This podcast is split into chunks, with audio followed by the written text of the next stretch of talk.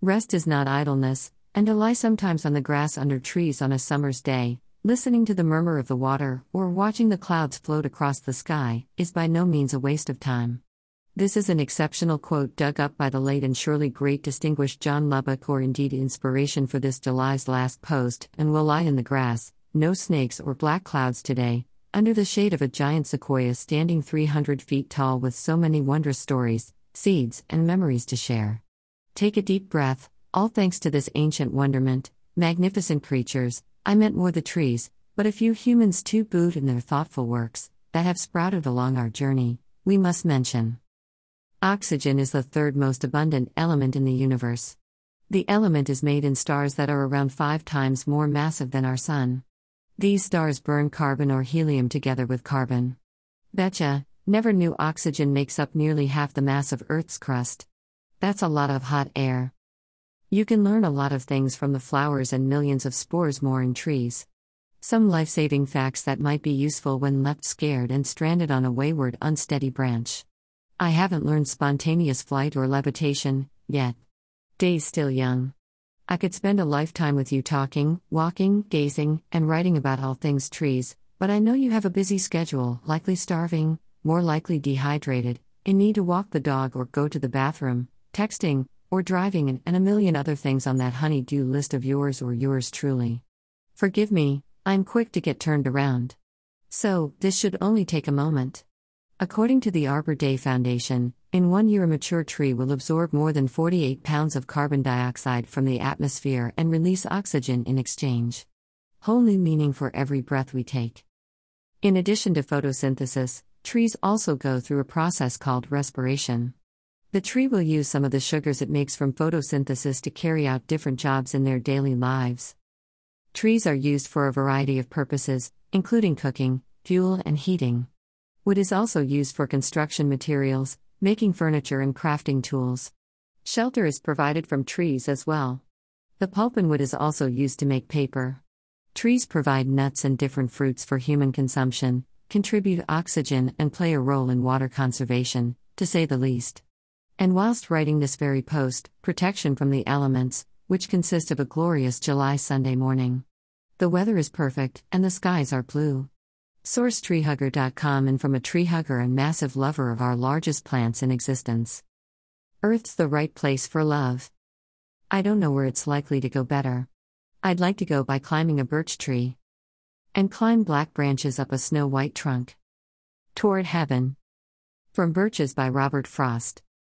The creation of a thousand forests is in one acorn. Ralph Waldo Emerson, who went by his middle name Waldo, was an American essayist, lecturer, philosopher, abolitionist, and poet who led the transcendentalist movement of the mid 19th century.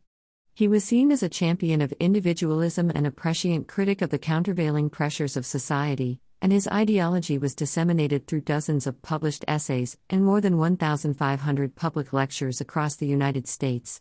Thank you. Wikipedia, for the thought strain, like a runaway love train, and all the big words to Google search and find their definitions. Just tie a yellow ribbon round the old oak tree. It's been way too long, do you still want me? If I don't see a ribbon round the old oak tree, I'll stay on the bus, forget about us, put the blame on me. If I don't see a yellow ribbon round the old oak tree, Transcendentalism is a philosophical movement that developed in the late 1820s and 1830s in New England. If they could see us now, a core belief is in the inherent goodness of people and nature, and while society and its institutions have corrupted the purity of the individual, people are at their best when truly self reliant and independent. Transcendentalists saw divine experience inherent in the everyday, rather than believing in a distant heaven. Transcendentalists saw physical and spiritual phenomena as part of dynamic processes rather than discrete entities. In his 1963 book, The Science of Being and Art of Living, Maharishi Mahesh Yogi says that, over time, through the practice of the TM technique, the conscious mind gains familiarity with deeper levels of the mind, bringing the subconscious mind within the capacity of the conscious mind, resulting in expanded awareness in daily activity. He also teaches that the transcendental meditation practitioner transcends all mental activity and experiences the source of thought, which is said to be pure silence, pure awareness, or transcendental being, the ultimate reality of life. TM is sometimes self described as a technology of consciousness. Oh, I'm growing very sleepy and better get that coffee. Transcendentalists have a deep gratitude and appreciation for nature, not only for aesthetic purposes, but also as a tool to observe and understand the structured inner workings of the natural world. Emerson emphasizes the transcendental beliefs in the holistic power of the natural landscape in nature. Sleeping in the Forest. By Mary Oliver. I thought the earth remembered me, she took me back so tenderly, arranging her dark skirts, her pockets full of lichens and seeds. I slept as never before, a stone.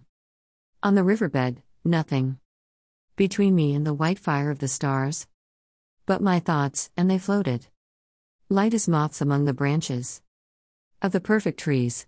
All night. I heard the small kingdoms breathing. Around me, the insects and the birds. Who do their work in the darkness. All night. I rose and fell, as if in water, grappling with a luminous doom. By morning, I had vanished at least a dozen times into something better. In the woods, we return to reason and faith. There I feel that nothing can befall me in life, no disgrace, no calamity, leaving me my eyes, which nature cannot repair. Standing on the bare ground, my head bathed by the blithe air, and uplifted into infinite space, all mean egotism vanishes. I become a transparent eyeball, I am nothing, I see all, the currents of the universal being circulate through me, I am part or particle of God. The Bible refers to itself as a tree of life, Proverbs 3:18.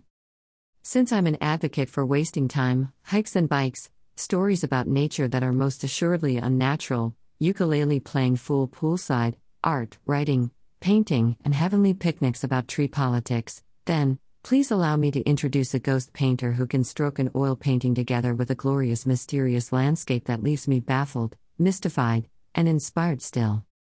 Rembrandt's portraits of his contemporaries, self portraits, and illustrations of scenes from the Bible are regarded as his greatest creative triumphs. The French sculptor Auguste Rodin said, Compare me with Rembrandt. What sacrilege! With Rembrandt, the colossus of art. We should prostrate ourselves before Rembrandt and never compare anyone with him, agreed, for today in this post. Rembrandt Harmenszoon van Rijn, say that ten times, usually simply known as Rembrandt, was a Dutch Golden Age painter, printmaker, and draftsman. An innovative and prolific master in three media, he is generally considered one of the greatest visual artists in the history of art and the most important in Dutch art history. During the 1630s, just when Rembrandt came to Amsterdam to begin his career in earnest, he painted what many consider his most dramatic works. The Storm on the Sea of Galilee, in an allegorical sense, the work also illustrates the power of nature and man's helplessness in its force. Numbered among the twelve disciples were fishermen and sailors, However, in this scene they are powerless and exposed to elements. They can only hang on. One holds his hand over the side while others futilely attempt to steady the boat. The man on the left putting one hand to his hat and the other to the rigging is said to have the face of Rembrandt. Source RembrandtPaintings.com and probably yours truly's favorite masterpiece of four-stated masterful artist. The Three Trees is an etching by Rembrandt and was produced in 1643. Often considered his most accomplished artwork in this style, it depicts three trees against a background of a highly varied sky. The work, which has been interpreted by some authorities as representing the three crosses, is currently owned by the British Museum in London. Source TotallyHistory.com and my love for eerie, twisted, tangled tales and spooky historical art that speaks volumes. Rembrandt lived beyond his means, buying art, including bidding up his own work, prints, often used in his paintings, and rarities, which probably caused a court arrangement, Cessio Bonorum, to avoid his bankruptcy in 1656 by selling most of his paintings and large collection of antiquities, but was allowed to keep his tools. The sale list survives and gives a good insight into Rembrandt's collections, which, apart from old master paintings and drawings, included busts of the Roman emperors, suits of Japanese armor among many objects from Asia, and collections of natural history and minerals. But the prices realized in the sales in 1657 and 1658 were disappointing. Rembrandt was forced to sell his house and his printing press and move to more modest accommodation on the Rozengracht in 1660. The authorities and his creditors were generally accommodating to him, except for the Amsterdam Painters Guild, which introduced a new rule that no one in Rembrandt's circumstances could trade as a painter.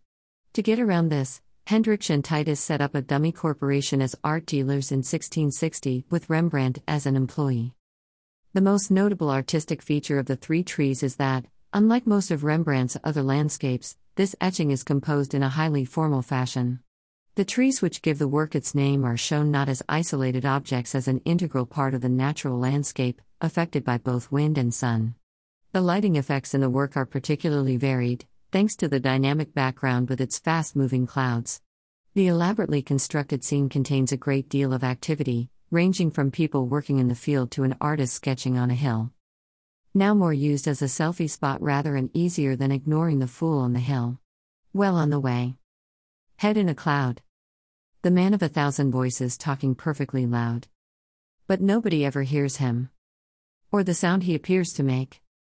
And he never seems to notice. But the fool on the hill.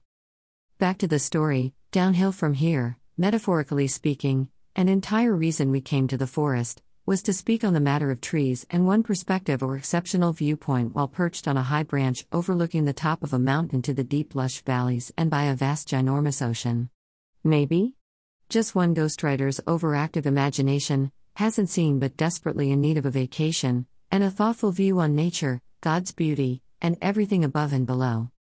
Nestle in for this next story is based on perception, perspective, and always some well needed and intended wisdom. What is the favorite Beatles song of every owl? All You Need Is Love.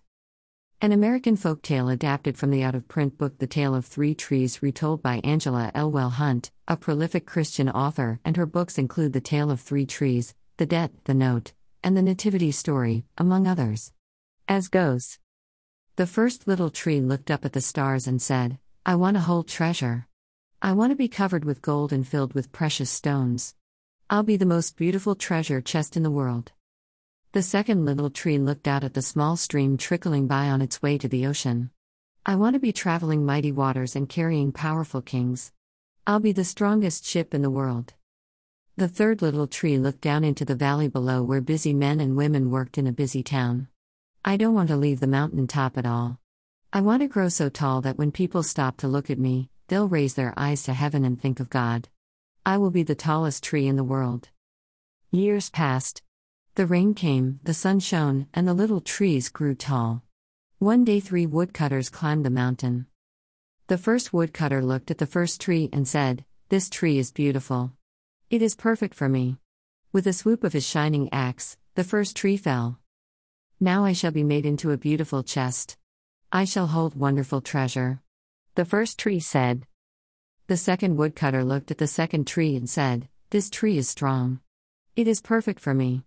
With a swoop of his shining axe, the second tree fell.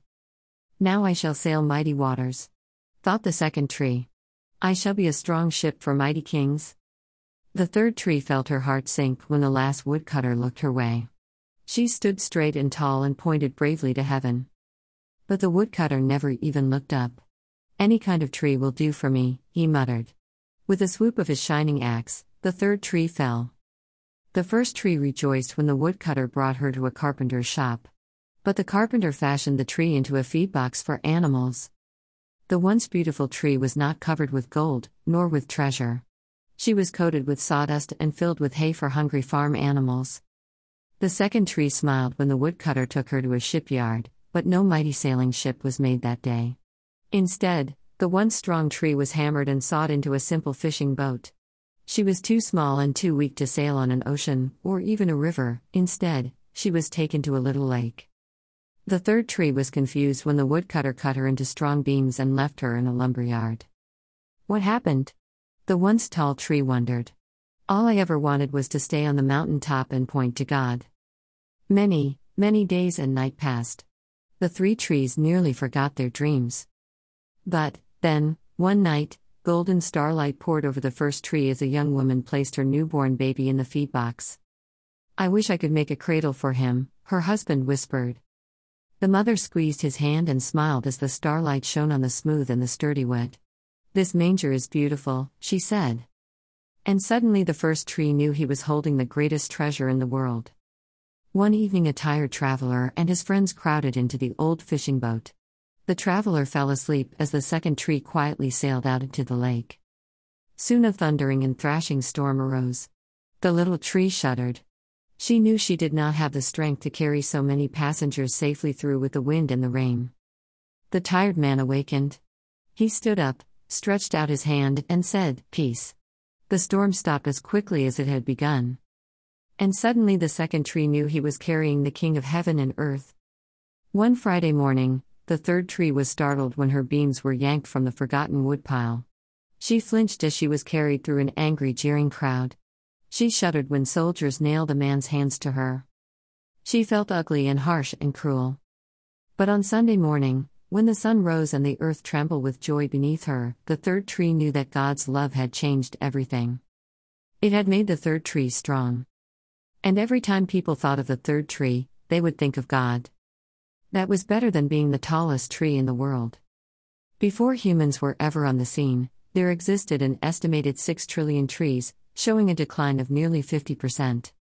The next time you feel down because you didn't get what you desired, sit tight and be happy because God is thinking of something better to give you. Don't be afraid to be weak. Don't be too proud to be strong. Just look into your heart, my friend. That will be the return to yourself. The return to innocence. These three trees stand for glory, might, and heaven's light.